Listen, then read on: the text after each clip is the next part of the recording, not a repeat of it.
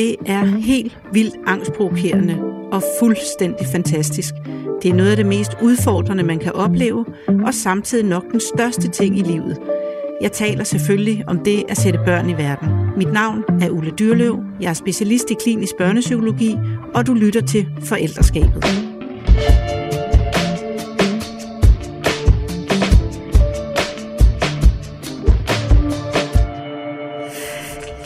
Jamen, velkommen til dig, Felix Thomas Elkær Schmidt. Nok er de fleste kendt som Felix Schmidt. Ja, tak skal du have, Ulla. Du er 46 år gammel, og så er du radio- og tv-vært. Eller det har du i hvert fald været. Det vil nok være det, folk kender dig for. Du har været på The Voice. Det var det, sådan som jeg har læst mig frem til. Hvor ja, så var det 30 år siden. Ja, så var det ja. det, du startede. Mm. Øh, og så har du været på rigtig mange forskellige programmer på P3. Og øh, du har været vært på Melodi Grand Prix adskillige gange, og på Talent, og på Danmark har Talent. Mm. Været med Knæk Cancer, og også flere gange. Mm. Ja, så ja. Du, øh, du har været med i rigtig mange forskellige, altså som vært. Ja. Og, øh, og du er autodidakt. Så, øh, ja. ja. ja. Så du er sprunget direkte ind i den verden og bare været skidegod til det, og derfor øh, har du kunne leve af det i mange, mange år. Det er i hvert fald, ja, nok, ja, det, det lyder som en præcis beskrivelse, at det er jo ikke et job, man på den måde kan tage en uddannelse til. Så øh, jeg har jo altid lidt sagt, at det er, jo, det er jo noget, der finder folk, sådan et arbejde. Der er så få øh, tv- og radioværter, så, så, så det, det, jeg har sådan en, en ting med at finde hinanden. Man kan selvfølgelig tage nogle jobs eller tage nogle uddannelser, som kan føre dig i den retning, mm. men der er jo ikke noget, der garanterer dig, at du nogensinde får sådan et job. Nej. Nej. Det er rigtigt. Og der, jeg ved jo, der er mange, der, der, der laver forskellige tv-programmer, der kommer udefra, som virkelig har en drøm om at blive vært. Ja. Og det som tit også spørger, hvordan, hvordan bliver man egentlig det? Men, øh, men der er jo en ret meget også x-faktor over det jo. Ja, og tilfældighederne spiller at være på det rigtige sted på det rigtige tidspunkt, ja, tror jeg. Ja, præcis. Ja. Nu har jeg allerede glemt, om jeg sagde, hvor gammel du var. Du sagde, jeg var 46, ja, og det, er, godt. Øh, jeg og det var rigeligt, jeg sagde det den ene gang. Snakkede, og det er vist rigtigt nok. Ja, det er godt. Øh, så øh, er du fraskilt, sådan rimelig nyligt fraskilt, men har, I har, dig og Marie har to børn sammen. I har Theodor på 14 og Arthur på 8 år gammel. Ja. ja. Og vi skal selvfølgelig tale lidt om det med at blive forældre, og både, øh, både sådan vil jeg gerne skrue tiden tilbage og tale lidt om, hvordan det var, da du blev forældre første gang. Mm. Men så er der kommet tænker jeg, nye udfordringer til, nye bekymringer, hvor, øh, hvor de bliver ældre. Men til at starte med vil jeg gerne høre lidt om din egen opvækst og dine egne forældre. Hvordan er du, hvordan er du selv vokset op? Jamen, jeg er vokset op med i en skilsmissekonstellation, øh, men hvor min far han boede øh, ja, størstepart af tiden i Australien. Så det var lidt svært at have sådan øh, øh dele, deleordning kan man sige. Så jeg voksede op med min, øh, med min mor og med min øh, stefar. De er stadig sammen og har været sammen i 30 år. Øhm, jeg har nogle søskende. Jeg har tre søskende, men som med, med den samme far. Mm. Nogle af dem, to af dem, og en med øh, stefar og mor. Altså så ingen hele søskende, men tre halve søskende i forskellige konstellationer. Ja, så, så med den far, der boede i Australien, ja, han har, det er kun dig, der... Nej, øh, der er vi tre. Okay. Ja, der har vi tre børn med ham, med tre forskellige koner. Okay. Ja, øh, og så er der så, min mor har så mig og min anden lille søster med min stefar. Mm. Øh, så, men jeg er vokset op mere eller mindre som, øh, som ene, børn, ene barn, fordi der er 10 år imellem mig og min øh, søster. Øh, så da, ja, da hvor, hun... hvor du er den ældste? Jeg er den ældste af okay. dem alle sammen. Ja. Ja, og den ene er jo så vokset op med min far i Australien, så er der en, der er vokset op med sin mor på Fyn, og så er der min anden lille søster, som er vokset op i Næstved hos min mor, hvor jeg også selv er vokset op, men der er 10 år imellem os, så da hun ligesom var stor nok til, at man kunne have en samtale med hende, der flyttede jeg jo hjemmefra. Ja. Ja.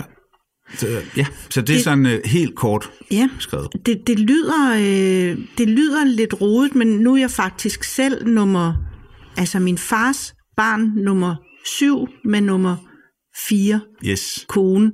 Og når jeg sådan skal fortælle om det, så er, der, så er folk hægtet af i løbet af øh, ingen tid. Ja. Øh, men for mig var det, nu er jeg så også den aller yngste, så øh, måske, det var i hvert fald overhovedet ikke rodet for mig. Det var folk omkring mig, der, der ligesom blev hægtet af, når jeg sådan også stolt jo fortalte, at jamen, to af mine øh, brødre er min mors fædre, og det kørte ja. på den. Jeg ved ikke, hvordan har det været for dig? Altså, øh, har det været øh, sammenhængende, eller har det været usammenhængende? Nej, jeg tror egentlig, at min tese er jo lidt, at når man er barn, og man vokser op, så har man jo ikke, øh, man har jo ikke noget at holde tingene op imod. Så børns virkelighed er jo børns virkelighed. Mm. Så det er jo sjældent, man som barn går og reflekterer over, om det, altså jeg tror, der skal meget til, før man som barn reflekterer over, om man nu også er, øh, lever i helt samme konstellation som alle andre, eller om, eller om det er noget specielt, man er i. Så jeg tror først, det er som voksen, jeg sådan har tænkt, at Altså der, der har jeg tænkt meget over, hvordan min barndom var, men da jeg var i min barndom, som jeg husker det, så, så var det jo hele jo bare helt normalt og trygt og rart. Ja. Ja. Og, og nu, det der med at have en, en forælder, der boede så langt væk, altså Australien, det kan nærmest ikke blive længere væk jo. Nej. Hvordan, øh, og det var jo, øh, så vidt jeg lige kan, kan se, uden øh, internet. Ja. Ja. ja, det var på brev og postkort. Ja, Ja, og hvordan det... husker du det? Det husker jeg som at have øh, sådan en spændende, spændende, øh, ja lad os bare sige øh, øh, far, men, men det kunne lige så godt have været en onkel eller et andet familiemedlem, som boede i den anden ende af verden, og som sendte sådan nogle spændende breve hjem med flotte billeder øh, af alle de eventyr, han var på. Ja. Øhm, og det kan jeg, altså jeg husker det ikke som, at jeg som lille havde sådan en savn til ham på den måde, men stadigvæk sådan en nysgerrighed på, hvad i alverden det var, han rendte og lavede derude i den anden ende af verden, og gid jeg en dag også kunne komme derud. Mm. Ja. Og hvad var det, han rendte og lavede? Jamen, han lavede alle mulige ting. Altså, han, han, har, haft, han har haft en opalmine og en fiskefabrik og drevet øh, øh, alle mulige forskellige... Altså, han var måske lidt det, man kalder en, en lykkerider, og tog mm. til Australien med, med, med, med alt, hvad han havde af penge og solgte alt og håbede på, at han kunne skabe sig en eller anden spændende ny tilværelse derude. Mm. Øh, og det, det lykkedes ham i hvert fald i nogle år, og så var der også nogle år, hvor det ikke lykkedes. Så han var fra Danmark? Ja, Ja. ja han var fra Danmark. Og øh, fortsatte han med at bo der øh, ude? Han boede der indtil jeg måske var 25, tror jeg. 26, så kom han hjem. Okay. Ja, fordi der, var han, der blev han syg. Han fik sådan noget Crohns øh, tarmsygdom, mm. og han havde også nogle, øh, nogle, nogle psykiske sygdomme og sådan noget, som gjorde, han til sidst var nødt til at tage hjem. Okay. Og fik du en relation til ham der, da han kom hjem? Ja, altså min relation til min biologiske far har altid været, altså det er meget, meget lidt tid, jeg har brugt sammen med ham. Så, så mm, den har altid været lidt, øh, ja, hvordan skal man sige det? Øh, altså jeg føler ikke rigtigt, at jeg kendte min far så godt. Nej. Så da han endelig kom hjem, så var jeg selv øh, jo nærmest blevet voksen, og var selv i gang med karriere og alt muligt. Så da han kom hjem og gerne ville være, øh, have et, et forhold til sin store søn, der var jeg måske et sted, hvor at det ikke lige var min første prioritet. Ja, Ja, det kan jeg egentlig godt forstå. det det. Ja. Lavede han så et, øh, gjorde han så et stykke arbejde for at... Øh, Øhm, altså lidt, jeg tænker sådan lidt, lidt selverkendelsesarbejde for at komme tættere på dig. Nej, det føler jeg egentlig ikke rigtigt, han gjorde. Altså, jeg tror, det, har han nok, det var han nok ikke god til, at sådan reflektere over sin, sit eget liv, og hvad dæmonen havde gjort ved mig. Så det havde vi faktisk svært ved.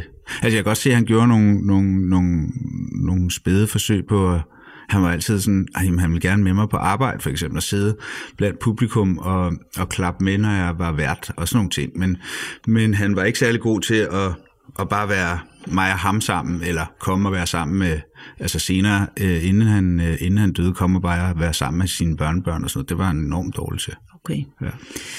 Så, så nu, hvor vi, så bevæger vi os jo lidt frem til, at du selv skal til at være far. Mm. Øhm, ikke at man behøver en far for at spejle sig i en, i en forældrerolle. Hvem, hvem vil du sige, du sådan mest har kigget på i forhold til øh, din egen forældrerolle? Fordi du har jo så både haft en bonusfar og Ja. din biologiske far og din mor. Ja, og det har jo nok været sådan et, et mix af de voksne, der nu var i mit liv. Og så det, min stefar har jo ligesom været sådan en konstant, der var der, og som min mor boede sammen med, og som jeg boede sammen med. Så, så han har jo nok været det tætteste, jeg har haft på sådan en, en, en farfigur, ikke? Eller, Ja men samtidig også en, en farfigur, der er meget, meget øh, anderledes, end, end jeg selv er. Så, så altså, vi har altid haft et godt forhold til hinanden, men der har aldrig været den, altså vi er så forskellige øh, kodet og, og, og personlighedsmæssigt, at det har været svært for mig at have ham som sådan en, altså som sådan en direkte øh, øh, øh, sparringspartner, som man mm. nogle gange godt kunne bruge i en far. Ikke? Ja. Hvor, hvor gammel var du egentlig, da han kom ind i billedet? Der var jeg fem år gammel. Okay. Ja, så han har været der mange år. Ja, det har han. Over så. 40. Ja. Ja. ja, det er godt nok mange år. Ja. Ja. Øhm, hvor gammel var du, da I skulle have det første barn? Jamen der var jeg, han er jo 14, så det er 14 år siden, snart Ja. 15 år siden, så der Du- har jeg jo så været 31. Ja. ja agtigt. Og, og husker du, øh, kan du huske, hvordan du havde det sådan lige op til og, øh, og lige efter? Jamen, jeg tror egentlig, jeg havde det på samme måde, som jeg jo har det med mange ting. Altså, jeg kan godt have lidt svært ved sådan at blive helt, øh, komme helt op og køre over noget, før at det ligesom er der. Der kan jeg godt være meget... Øh, øh, ja, jeg skal, sige, jeg skal sige det, hvad jeg tror det. Ja. øhm, så jeg tror egentlig, at jeg havde det... Jeg, jeg kiggede meget på Marie, og hvordan hun havde det. Øh, og, og det tror jeg egentlig var det vigtigste for mig op til, at der kom et barn. Jeg ved ikke, om hvor meget jeg sådan selv nåede at tænke over, hvad det egentlig skulle komme til at gøre i, i mit liv. Nej. Altså, jeg havde bare fokus på, om Marie havde det godt, og om det ligesom spillede for hende. Ja, så det med, at der skulle komme et barn ud, det var rimelig abstrakt, eller, eller du var pragmatisk omkring det?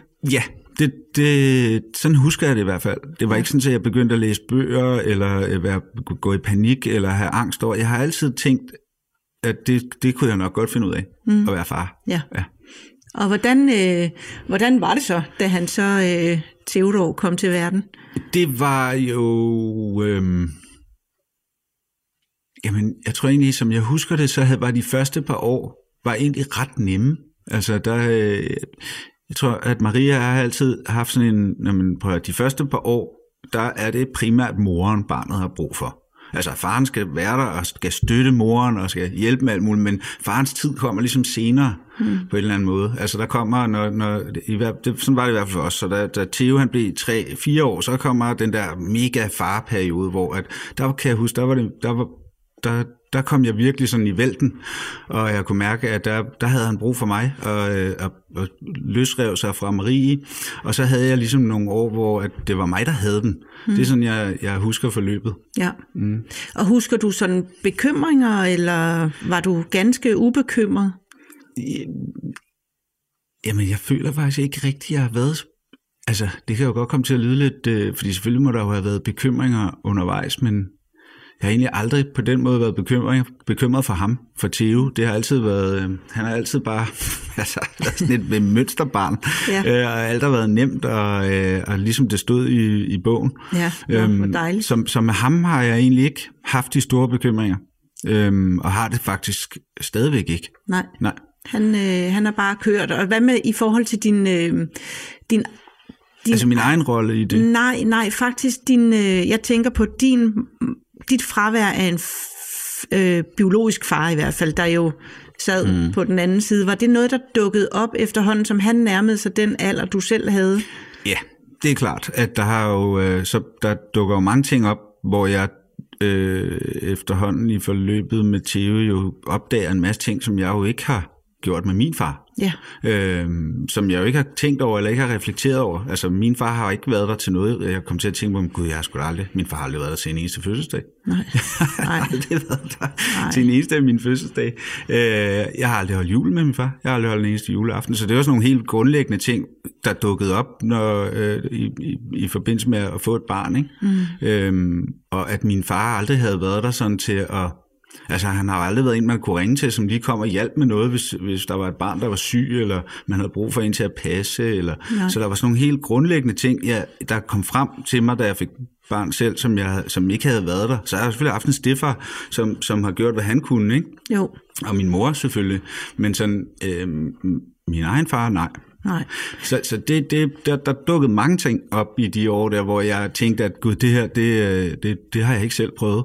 Ja. Øh, eller og også nogle erkendelser af, at det her, det skal mine børn simpelthen aldrig nogensinde opleve. Mm. Altså, Ja. jeg kommer til at, at være far på en anden måde, end min far var far. Ja, og det synes jeg faktisk er, det, det er, det er både interessant, men det er jo også vigtigt at snakke højt om det, fordi der er mange, der kan sidde og føle, de er de eneste, der sidder med de her sådan erkendelser, Ja. ja. når de altså svære ting, og ting, hvor man måske også lige pludselig synes, man ligner den forælder, man ikke har, har lyst til at agere som. Og, Ja, men alle de der ting, for at komme til at ja, ligne den forælder, man ikke har lyst til at, at, at, spejle sig i. Ja, præcis. Den, den tror jeg er mere hos mange. Ja, og det er, jo, det er jo klart, at selvfølgelig dukker det op, når man, når man pludselig kigger på det, et barn på fem år, det har du jo så gjort. Du kiggede på Theodor, da han var fem år gammel, og så set, hvor lille han egentlig er. Mm. Da du, nu ved jeg ikke, hvorfor jeg lige siger fem, men det gør jeg selvfølgelig, fordi der kommer Christian ind i billedet. Yes. Øh, din, Min lillebror. nej, nu tænkte jeg faktisk på din øh, bonusfar. Hvorfor tror Nå, jeg? han hedder Jørgen. Jørgen. Yes, ja. men Christian kommer også ind i billedet, min, øh, min lillebror, fordi min far når at få en, en, min lillebror lige inden han flytter til Australien. Okay, jamen så er det derfor, der dukker det op Så i mit hoved. en- der er en der var en Christian. sammenhæng, Der er en ja. Også. Ja, øh, og så, så har man jo en tendens til at glemme, hvor lille man var. Når jeg spørger folk, kan du huske dengang, du kiggede ind i navlen på folk? Altså helt fysisk mm. det perspektiv. Mm. Så er der stort set ingen, der kan Nej. huske det, fordi man jo, så begynder man bare at tænke, om jeg var fem år, og man tænker ikke over, hvor lille man faktisk var. Når du så kigger på dit eget barn, fem år gammel, og, og så ser at det var der, han rejste fra mig, Ja. øh, så, ja. så bliver det pludselig meget, øh, meget tydeligt, hvor, hvordan fanden kunne han dog gøre det? Ja, fordi man kan jo ikke lade være med at spørge sig selv, altså kunne jeg, hvad, kunne jeg, kunne jeg rejse fra mit femårige barn? Altså det, det kan jeg simpelthen ikke se, hvad, hvad, hvad i verden, der skulle få mig til det andet, end hvis jeg døde. Nej, Nej. præcis. Og, og der, det, der kommer jo selvfølgelig noget i, i, i de betragtninger, som kan være svært. Ja. Men man må jo også bare, altså det, det har jeg jo selv været nødt til at læne mig op af. Folk er jo forskellige, og min, min far har jo haft nogle grunde til at gøre det, han gjorde, eller han har jo ligesom været kodet til, til det, han har gjort. Mm. Altså, så vi skal jo længere tilbage i tiden end bare, jeg kan jo ikke bare sidde og dunke min far oven i hovedet. Nej. Øhm, jeg ville jo ønske, det havde været på nogle andre måder, mm. men jeg kan jo ikke, jeg kan jo ikke bruge vreden til noget, eller jeg kan, jeg kan prøve at finde nogle forklaringer, og prøve at få, finde noget ro i, at jamen, han har jo, han har jo, der er jo en grund til, at han ikke har kunne finde ud af det. Ja. ja. Og, og man kan også sige, sådan, det er måske meget kynisk, men, men når han nu var sådan, at han kunne gøre det, mm-hmm. Det kræver alligevel noget at kunne forlade sine Ja. to små børn, Ja, så, øh, så var det nok bedre for jer, at han var langt væk, end at han var tæt på. ja. Altså, øh, Jamen det har jeg, altså faktisk, al, så på al den, den længsel, måde- jeg har haft efter ham som barn, og tænkt, gud, hvor er det ærgerligt, at jeg ikke var med på alle de spændende rejser, ved jeg godt som voksen, jeg skal være glad for, at jeg ikke var. Ja. Fordi det var ikke, øh, altså jeg tror ikke nødvendigvis, det var et, et, et sundt og godt sted at vokse op i, i det, han gjorde. Det er sådan noget, man drømte om, da man var barn. I, hvor lyder det spændende, men som voksen Mhm. kan jeg godt se, det, det, det skal du sgu nok bare være glad for, at du er vokset op hos din mor og din stefar. Ja. ja. Øh, efterhånden som de der erkendelser sådan dukkede op i dit eget forældreskab, tog du så fat i din far? Hvordan har, har din relation været til ham? Jamen, han har haft meget svært ved at, altså som, som sagt, så havde vi svært ved at tale om noget, der havde øh, tyngde. Han, han var kort på, øh, han havde- var meget kortlundet og havde svært ved ligesom at, at, at se, at han kunne have gjort tingene på en anden måde. Mm. Øhm, altså, han, han, han klyngede så meget til, til en masse undskyldninger, øh, som jeg kunne høre, han havde han havde givet sig selv for, hvorfor at det ikke kunne have været på nogen anden måde, og hvorfor han var nødt til at gøre, som han gjorde. Og, så han var god til sådan at pakke det ind. Mm. Øhm, men jeg kunne da også så godt se på ham, da, at, altså, da jeg selv blev ældre, og han også selv blev gammel, at at øh, der, der helt sikkert var nogle ting, han havde, ville have ønsket, at han havde gjort på en anden måde. Mm. Altså, der var noget fortrydelse i ham, men han, han evnede aldrig rigtig sådan at sætte sig ned og tale med mig om det. Okay. Og hvad med, øh, ved du i forhold til Christian, din lillebror? Jamen altså, øh, han har det jo... Han, han, ja, altså nu skal jeg jo ikke øh, rode ham ind i noget, men han, han, han har jo selvfølgelig haft en anden opvækst og en anden, et andet billede af vores far og nogle andre oplevelser med ham. Så, så det er jo nogle andre øh, issues, han står tilbage med, han skal arbejde med, end dem jeg skal arbejde med. Ja, ikke? okay, Men, men, men han har- har også nogle... Ja, og har I to en god relation, Ja. der er Christian? det har vi. Nå, det, det er da virkelig dejligt. Altså, jeg har god relation til alle mine søskende, og det er et, et et, sådan et, et fundament i mig, der har, der har været at stå på, som, som er vigtigt, når, når nu der har været nogle forældreroller, som har været lidt flagrende. Ja, ja. Men, men hvem har sørget for, at der er Christian? Fordi I har jo så, jeres far rejste, og I har hver jeres mor, så hvem har sørget for, at I fik en god relation? Jamen, det, det fik vi af, jeg rejste til Australien, da jeg var 19. Og der har Christian jo så været øh, 14-15 år, øhm, og der, der var jeg der i noget tid, og der, der fik vi en meget tæt relation øh, på det tidspunkt. Så da han, da, da han kom hjem med min far nogle år senere, der, der, der, havde, der var vi, altså der havde vi knyttet et bånd, som, okay. øh, som jo har været ved indtil i dag. Og vi er meget tætte nu. Så nu, skal, nu måske misforstod jeg det, så han, din far tog Christian med sig? Han øh, tog, Eller Christian, tog Christian altså han tog min, min lillebror og, og min lillebrors mor med til Australien. Sådan. Så bliver de skilt i Australien, okay. og hun tager hjem tilbage til Danmark, men bliver, min far bliver i Australien med min lillebror. Sådan. Ja. Okay, så han er vokset op alene med din far faktisk? Store dele af tiden, ja. Ja. ja. Nå, jamen det havde jeg faktisk ikke forstået. Nej. Øhm, men det er noget kompliceret noget. Altså, jeg, jeg, i, som du selv sagde, i mit hoved, der er det sådan rimelig enkelt, men jeg kan godt se, at når man sidder og taler om det, så så er det nogle rodede konstellationer, og der er mange ting at holde styr på, på en eller anden måde. Ja. Ja, men det, at, men det er jo meget interessant faktisk, at man som barn, i, altså det kan jo godt være, der, eller jeg ved jo godt, der er børn, der har det på en anden måde, fordi jeg taler meget med dem, men, øh, men de fleste børn, det er rimelig sådan, enkelt, og de riser op sådan på et kort, det ser sådan og sådan og sådan ud, og her er far, og her er mor, og så er ja. der dem her, og jeg har er nummer det og det, sådan som jeg også selv havde det. Ja. Men så er det jo efterhånden, som man bliver ældre, måske man begynder at mærke, at det alligevel også har været lidt kaotisk. Ja, det er jo, når man øhm, begynder at se, hvordan andre øh, ja. har levet, og, og hvordan andre familier fungerer, ikke? Jo. Ja, så begynder man jo at kunne se sin egen udefra, ikke? Jo. Ja. Og du, øh, er du vokset efter din mor og, og Jørgen mødte hinanden, mm-hmm. Er du så, øh, har du så haft det, du vil kalde en stabil opvækst? Ja, det vil jeg næsten øh, tro. Altså det har været meget øh, øh, 70'er villa for enden af lukket vej øh, i villakvarter i provinsen ja. med revisorfar, skolesekretær, mor og øh, øh, ja, det, altså helt som ja, som jeg tror, man vil beskrive sådan en, øh, en almindelig 80-90'er opvækst i Danmark, ikke? Ja. ja. Så hvis han havde været din far, så havde det været en kernefamilie? Ja, sådan det vil jeg næsten det, tro. Man jo, jo, der er der stil. Ja, ja, der, vi kan, den kan man, der er også alt muligt galt der. Men, men øh, sådan vil alle jo have det med deres familie. Der er jo altid noget, der kunne have været på en anden måde, mm. eller bedre, eller anderledes. Men, men jeg tror, det er det, man vil beskrive som en kernefamilieopvækst mm. i Danmark. Og, og i forhold til, da du selv blev forælder, dukkede det så også ting op omkring din mor egentlig? Øh, ja, det er klart, det kigger man selvfølgelig også på, når man, øh, jeg, jeg kunne jo også lige pludselig se på, hvordan Marie, hun, hun ligesom taklede den der moderrolle, så begynder der jo at komme nogle billeder på, og noget perspektiv på, hvordan ens egen mor taklede det. Ikke? Mm. Og mm, jeg tror, min mor, hun har altid gjort alt, hvad hun kunne, men hun har også selv haft, haft en opvækst, hvor hun ikke havde en mor det meste af tiden. Og øh, min stefar har også haft en opvækst uden en mor. No. Så jeg stod også med, med, med to forældre, som ikke selv havde haft mødre mm. lige pludselig. Og det giver jo også nogle, øh, nogle udfordringer. Ja, var det fordi de var døde, eller fordi de var gået? Den ene var gået, og den anden var død. No. Ikke? Så, men de begge to voksede op fra de var øh, før teens uden mor. Okay. Kun med far, altså i, i 50'erne og 60'erne i Danmark. Ikke? Mm. Øhm, så de stod jo også uden nogle, øh, nogle, altså de stod også og manglede nogle, nogle, nogle værktøjer, kan jeg godt se nu. Ja. Øh, og altså havde svært ved, altså der er nogle tilknytningsmønstre, som, som, som har været svære for dem, mm. fordi de er vokset op uden, uden morrollen. Ikke? Ja. ja.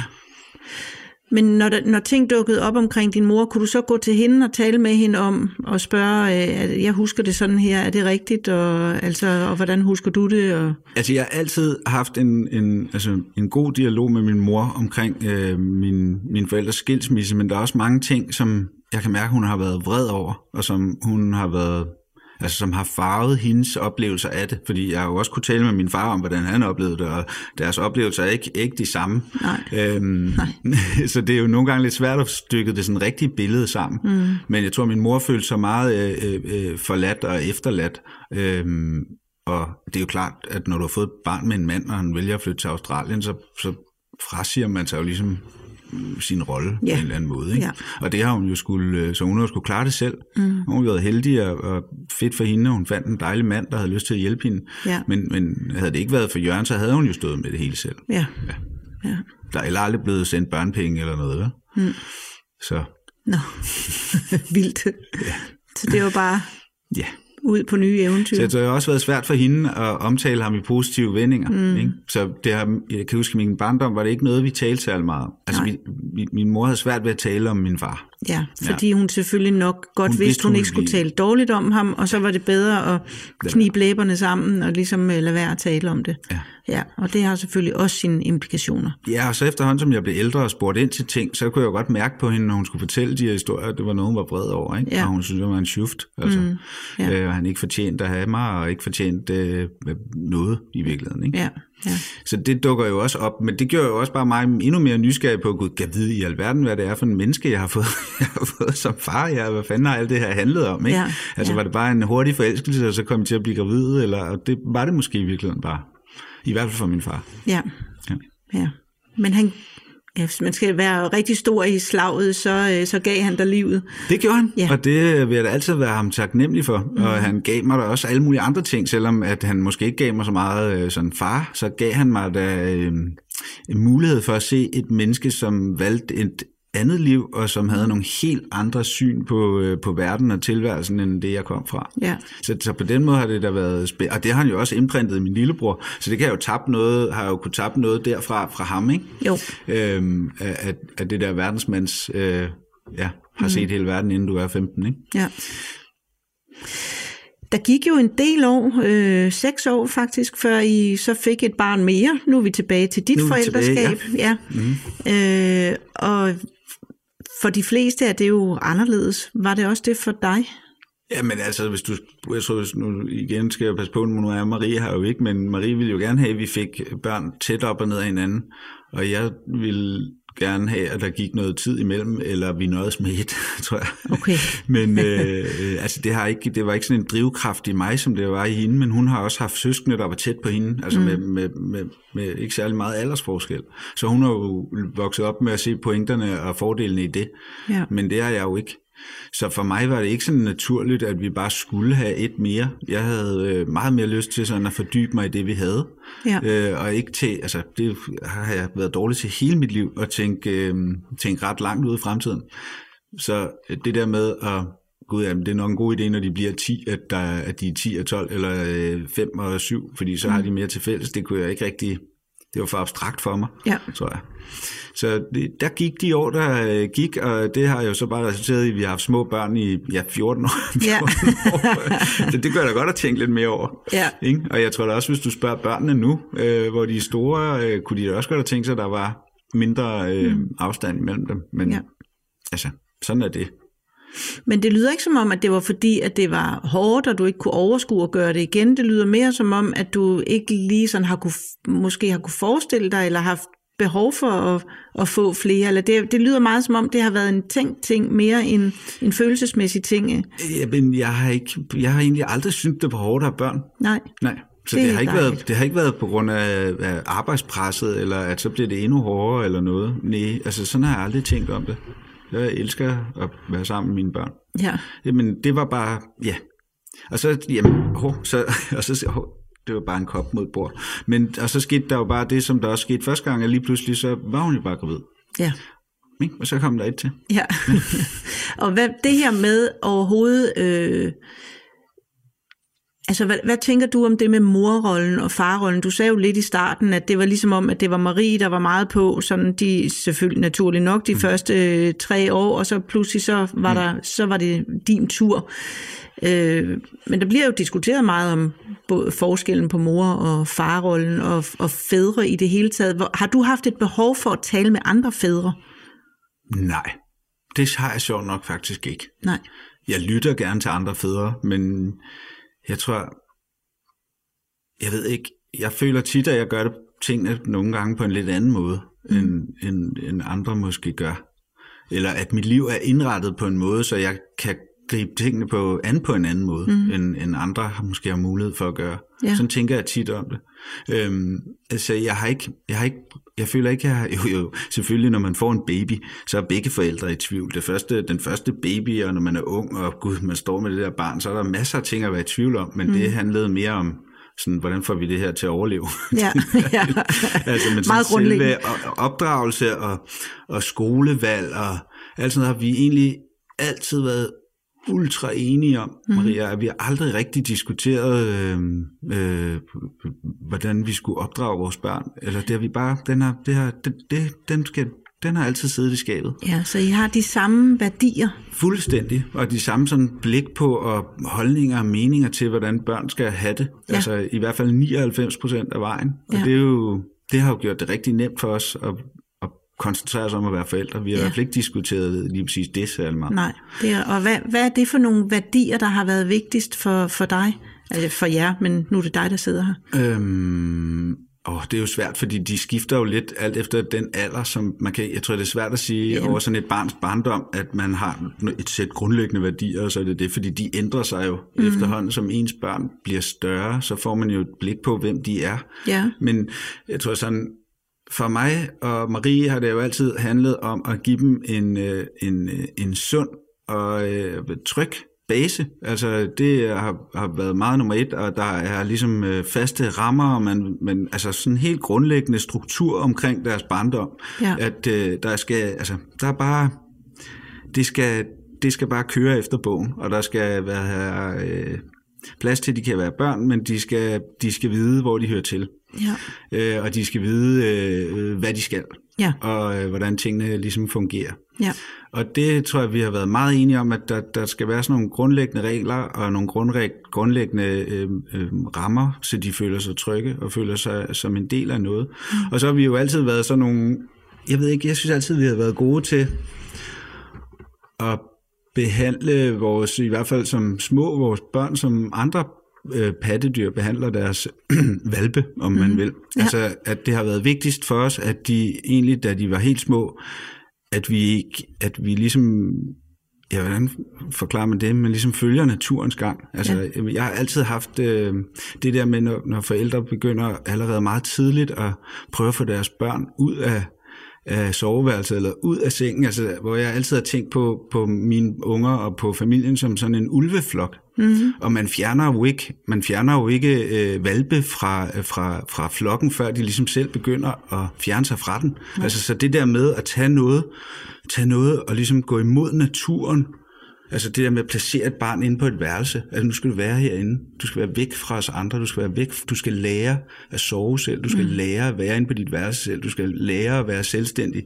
Jeg tror egentlig, jeg har været meget sådan, at jamen, det lærer de helt automatisk. øh, Og det sker helt automatisk. Og det sker ikke engang. Altså det, det, det sker sådan helt uh, intuitivt for dem. Og nogen har brug for at flytte sig væk fra forældrene og flokken allerede som fireårige. Mm. Nogen øh, skal være 8 eller 10, før de kan finde ud af at, at sove selv. Eller at trygge nok ved at forlade øh, redden. Ja. Og det tror jeg har været sådan en grundlæggende ting for hele vores forældreskab, det mm. der med, at vi er redden, og vi, vi, vi sikrer rammerne, og så øh, skal de jo egentlig selv have lov til øh, at vælge, hvornår de er flyvefærdige. Altså, Ja. hvornår de vil tage de skridt, mm. der naturligt skal tages. ja, Det, skal, det er ikke noget, vi skal øh, provokere eller fremmane eller noget. Vi skal Nej. sørge for, at de får mad i maven, og at de er sunde og raske og rene og har tusind kærlighed omkring sig. Mm. Og så skal de selv tage de skridt, de skal tage. ja.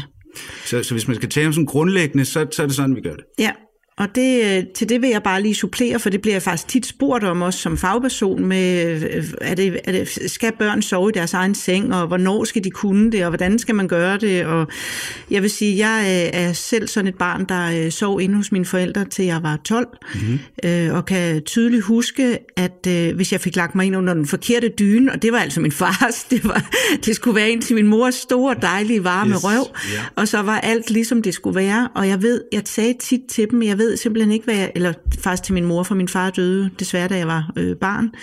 Jeg sagde tit til min mor, jeg ved simpelthen ikke, hvad jeg skulle have gjort, hvis I havde afvist mig, altså hvis jeg ikke havde fået lov til at komme ind. Øhm, så jeg er selv sådan en, der havde glædet mig sindssygt meget. Jeg var 24, da jeg fik mit første barn, og jeg havde bare glædet mig vanvittigt til at skulle have et barn liggende i sengen, og min, øh, hendes far havde det heldigvis på samme måde. desværre viste hun allerede inden for den første uge, at hun blev ligesom en flitsbue, hver gang vi lå med hende. Og, hun, mm. og så, så var jeg sådan, så må jeg jo lægge hende over i sin egen vugge, og så faldt hun, så var det som om hele hendes krop sagde tusind, tusind tak. Tak for det, og det var virkelig hårdt, synes jeg. Men ja. det, er jo, det, er jo, det er jo i den grad noget med at, at være nødt til at kigge på barnet. Men de fleste børn vil jo gerne ligge hos deres forældre. Og så har det fået et navn og samsovning og sådan noget. Det, jeg, ved, jeg ved faktisk ikke, hvorfor det navn irriterer mig, men måske fordi jeg har det på samme måde som dig, at det er jo bare en flok. Altså, ja. vi, vi er flokdyr. Jeg så, købte som, bare større og større senge. Ja. Altså, så købte jeg flere og flere senge sat på, efterhånden som de blev større, eller ro, begyndte at rode og var ja. aktive om natten, så må jeg jo bare bygge sengen større. Ja, men mit råd er så, hvis man så begynder, hvis man får et barn, øh, sådan en var min nummer tre, der, der snorer rundt som øh, en viser på et ur, og så, så får man en hæl i hovedet, og så får man alt muligt andet, og sengen reelt ikke kan blive større, fordi at der ikke er mere plads, eller sengen er så stor. Så, øh, og jeg, jeg begyndte at blive træt af det. Så, så er det vigtigt, og så er det der, man skal lære dem at sove deres egen seng. For det er også synd for børn at have dem liggende, ja, ja. hvis man er grundlæggende er irriterende, ja. irriteret på dem over, ja. de ligger der. Ja. Øh, og ja, så det er egentlig det, der er mit råd, hvis nogen skulle sidde og spekulere over det lige nu, så er rådet faktisk, at svaret ligger inde i dig, i dig selv. Altså hvis du ikke længere, hvis du synes, det er irriterende at have dem liggende i sengen, så skal de ikke ligge der, for så er det bedre for dem at ligge i deres egen seng.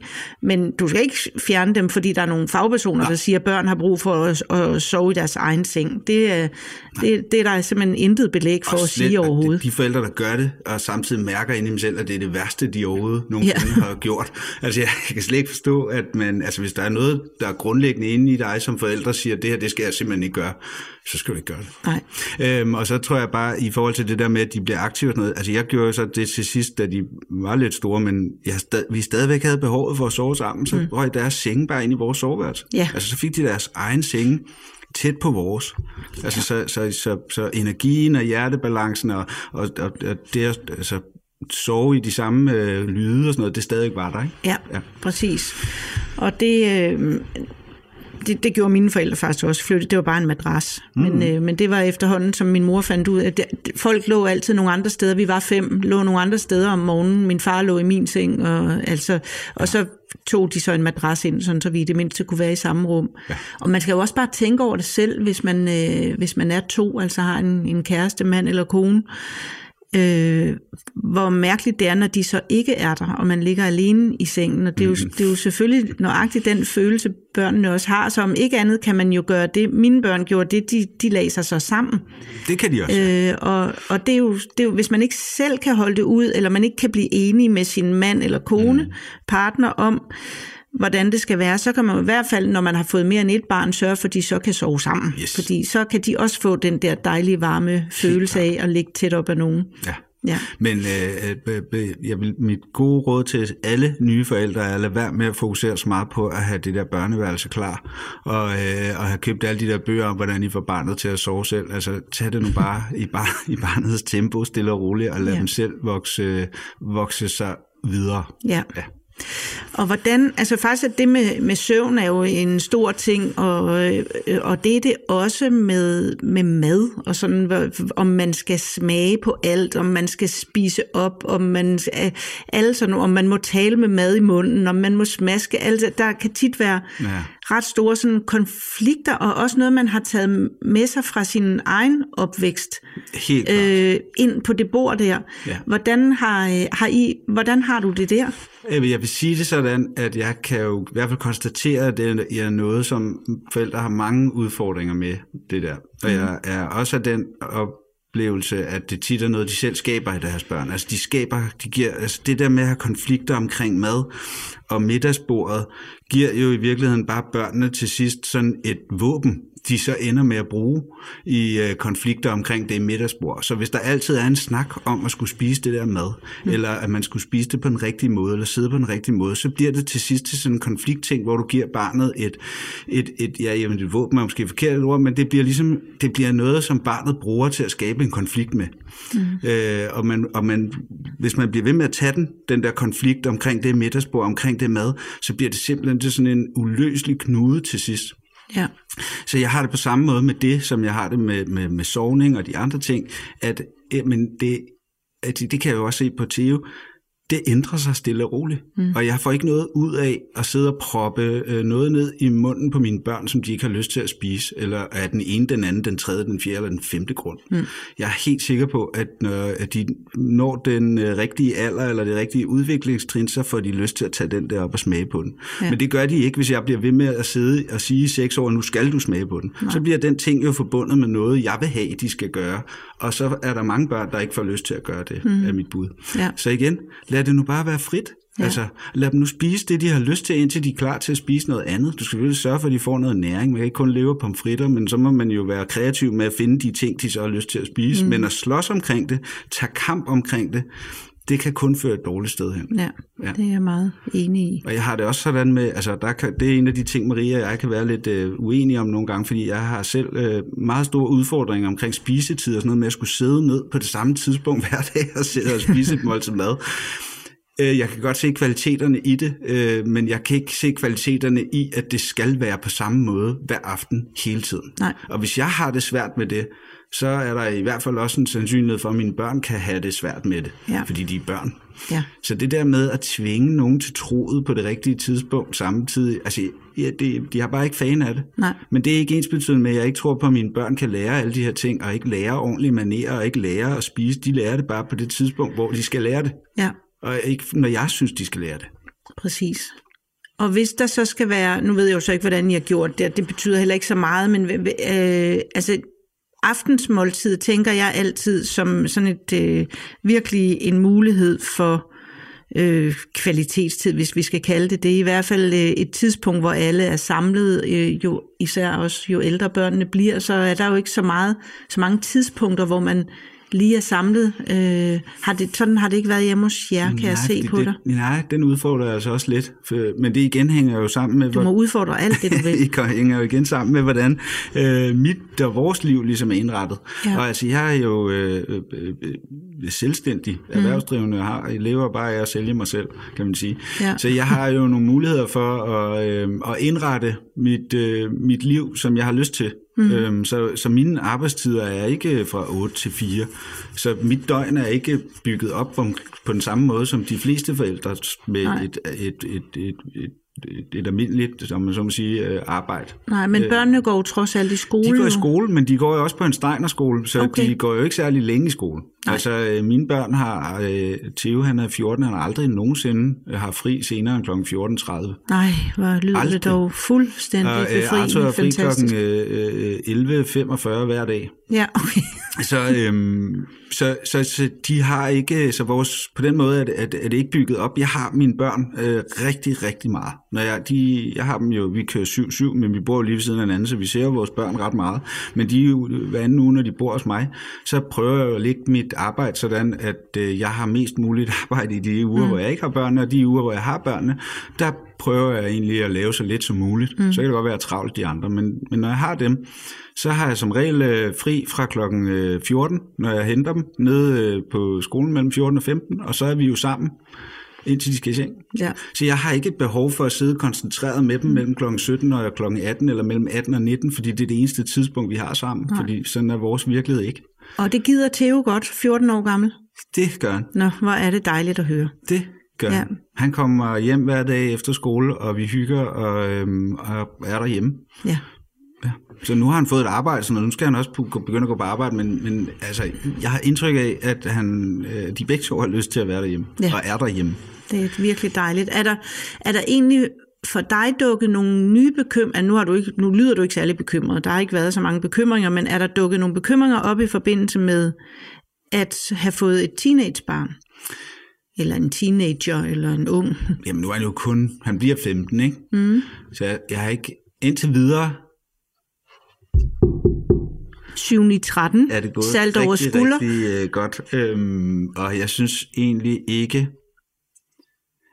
det, jeg, jeg er sikker på, at der kommer det endnu. Altså, jeg tror, jeg tror egentlig, for, for vores vedkommende, der kommer udfordringer nok her, sådan noget 16, 17, 18, forestiller jeg mig. At det der, at, fordi han er allerede så, øh, han er sgu så grounded og løsrevet allerede, så det er ikke, øh, ja, jeg, op, jeg har, har faktisk ikke rigtig nogen konflikter med ham på den måde om sådan nogle teenage-ting. Altså, Nej, du er heller ikke bekymret. Altså, det er måske også mere det, jeg sådan Nej. tænker, for det, var ikke, det er mere, om der er nogle ting, du bekymrer dig for, øh, skulle hende ham, eller nej. nej, egentlig ikke. Altså, jeg har ikke oplevet noget nu, som, som har vækket bekymring, eller at han bruger sin tid forkert, eller noget. Jeg, altså, nej. Og hvordan er jeres, øh, jeres holdning til alkohol? Er den den samme som med mad og øh, søvn? Jeg eller? ved ikke, vi er jo igen, det har i, i, på, på, på børnenes skole og i Theos klasse, der har vi sat os ned som forældre og blevet enige om, at den prøver vi skulle lige at se, om ikke vi kan holde til de er øh, 16 Ja, dejligt. øh, som minimum. Og det øh, er alle forældre i klassen enige om. Og det er med ikke sagt, at der ikke er nogen af dem, der lige har skulle øh, prøve at bryde den regel en lille bit smule, men øh, all in all, så, øh, så, så overholder de den alkoholpolitik, vi har lagt for klassen. Mm. Og igen, det kan man jo, man kan sige meget om øh, friskoler og, og små skoler og, og steinerskoler, men det er jo lidt nemmere at have et øh, forældrefællesskab på en lille skole, øh, og øh, måske også på en skole, hvor alle har taget et aktivt valg op, at det lige præcis er denne her skole og denne her øh, pædagogik, vi gerne vil have for vores børn. Og det betaler vi jo et ret mange penge for hver måned, og det har vi også prioriteret. Ja. Så er der, øh, øh, ja, så er det bare nemmere nogle gange at lave aftaler, og øh, man er ligesom et langt stykke af vejen på samme side i samme retning, fordi ellers så havde man ikke taget det aktive valg for sine Nej, børn. nej. Så derfor er det nemmere at sætte sig ned og blive enige om, om mm. ting for teenager i særdeleshed, synes jeg. Ja, og der ved jeg jo, fordi jeg øh, dels selv har været ude og holde foredrag på den skole, men også fordi du nogle gange har inviteret mig ind i God Aften mm. Danmark, tror jeg det var, mm. omkring hele sådan det digitale. Altså jeg ved jo, at, at det er en, et sted, der tager stilling, Ja, det gør øh, og dermed ikke sagt, at det er nemt. Mm-hmm. Øh, men, men at i, altså jeg tror måske det jeg øh, er optaget af, bliver optaget af lige nu, det er at den her blødhed der er omkring at børn skal så, når du taler om øh, børn skal have lov til at sove inde i sengen indtil de ligesom selv er klar til at rykke ud og der skal ikke være alle mulige regler omkring aftensmåltider og, og, og være, at man som forældre skal være rigtig god til at og man skal kende sit barn og man skal være god til at, at tune ind på dem mm.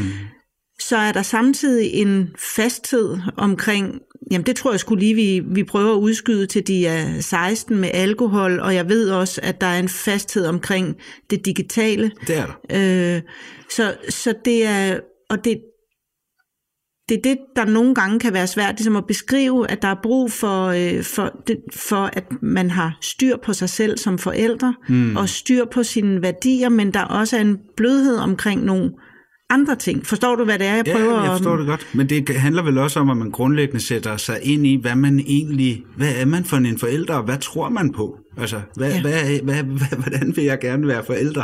Hvad fungerer for mig? Hvad er det, jeg kan se virker for mine børn, og hvad virker ikke? Øh, altså, så der er jo heller ikke sådan en bog, du kan hive ud af reolen, og så er det manualen for det perfekte øh, forældreskab. Men et langt stykke af vejen handler det jo om at se, hvad det er for nogle børn, du har fået. Ja. øh, og lytte til dem og kigge på dem og se, hvad det er, hvor er det, du kan støtte dem øh, på vejen til at blive et menneske. Du skal jo ikke kontrollere dem. Du skal mm. jo ikke øh, gå ind og sige, det skal være sådan, det skal. Sådan er mennesker jo ikke. Nej. Altså, vi er jo alle sammen forskellige, og alle har forskellige behov og brug for forskellige ting. Men mm. som forældre, der er den vigtigste rolle, at man står der som en øh, stenstøtte i deres liv og sørger for, at de har et sted at være og en flok at høre til, og så ellers overdynge dem med kærlighed og sætte de rigtige regler på de rigtige tidspunkter. Mm. Der er forskellige regler for, hvordan man er, når man, hvad, hvad man har brug for, når man er fem, og hvad når man har brug for, når man er ti. Ja. Og øh, er det lykkedes dig ikke at blive påvirket af alle mulige øh, andre forældre, hvordan de gør det, eller udfordrer der måske, eller fagpersoner, der også øh, går ud og udtaler sig? Og er det, er det sådan lykkedes dig at holde fast i dit, dit, dig selv? Altså, hvis jeg er i tvivl om noget, så spørger jeg Ulla Dyrre jo. ja. Og så er det. Ja. Altså, at du kan selv regne, altså du ved selv, hvor mange gange jeg har spurgt dig om noget. Ja. Og det er ikke særlig mange. Så jeg er ikke, jeg, jeg er ikke særlig meget i tvivl, men jeg er egentlig øh, ret grundlæggende enig med stort set alt, hvad du siger. Og det er ovenikøbet uden, at jeg har behøvet at læse dine bøger, eller at vi har skulle sidde i og have lange, dybe samtaler om, øh, hvordan man skal være forældre. Så Mm. har jeg egentlig altid følt, at vi to, vi i hvert fald var enige Ja. om lige præcis den del. ja. Øh, og det, det, har altid, det har aldrig været svært for mig Øh, og jeg, jeg ved ikke, måske det er, fordi jeg ikke selv... Jeg ved ikke. Jeg ved ikke, hvorfor det ikke... Jeg ved ikke, hvorfor det ikke har været svært. Nej. Jeg gør, det er så intuitivt for mig. Ja. Og jeg tror bare, jeg har hele tiden altid behandlet det som om, at vi også var pattedyr, og Ja. at jeg havde en ulveunge. Ja. Ikke? Ja. Men øh, det synes jeg også er et, øh, et rigtig godt billede at slutte af på, det med pattedyr og ulveunger.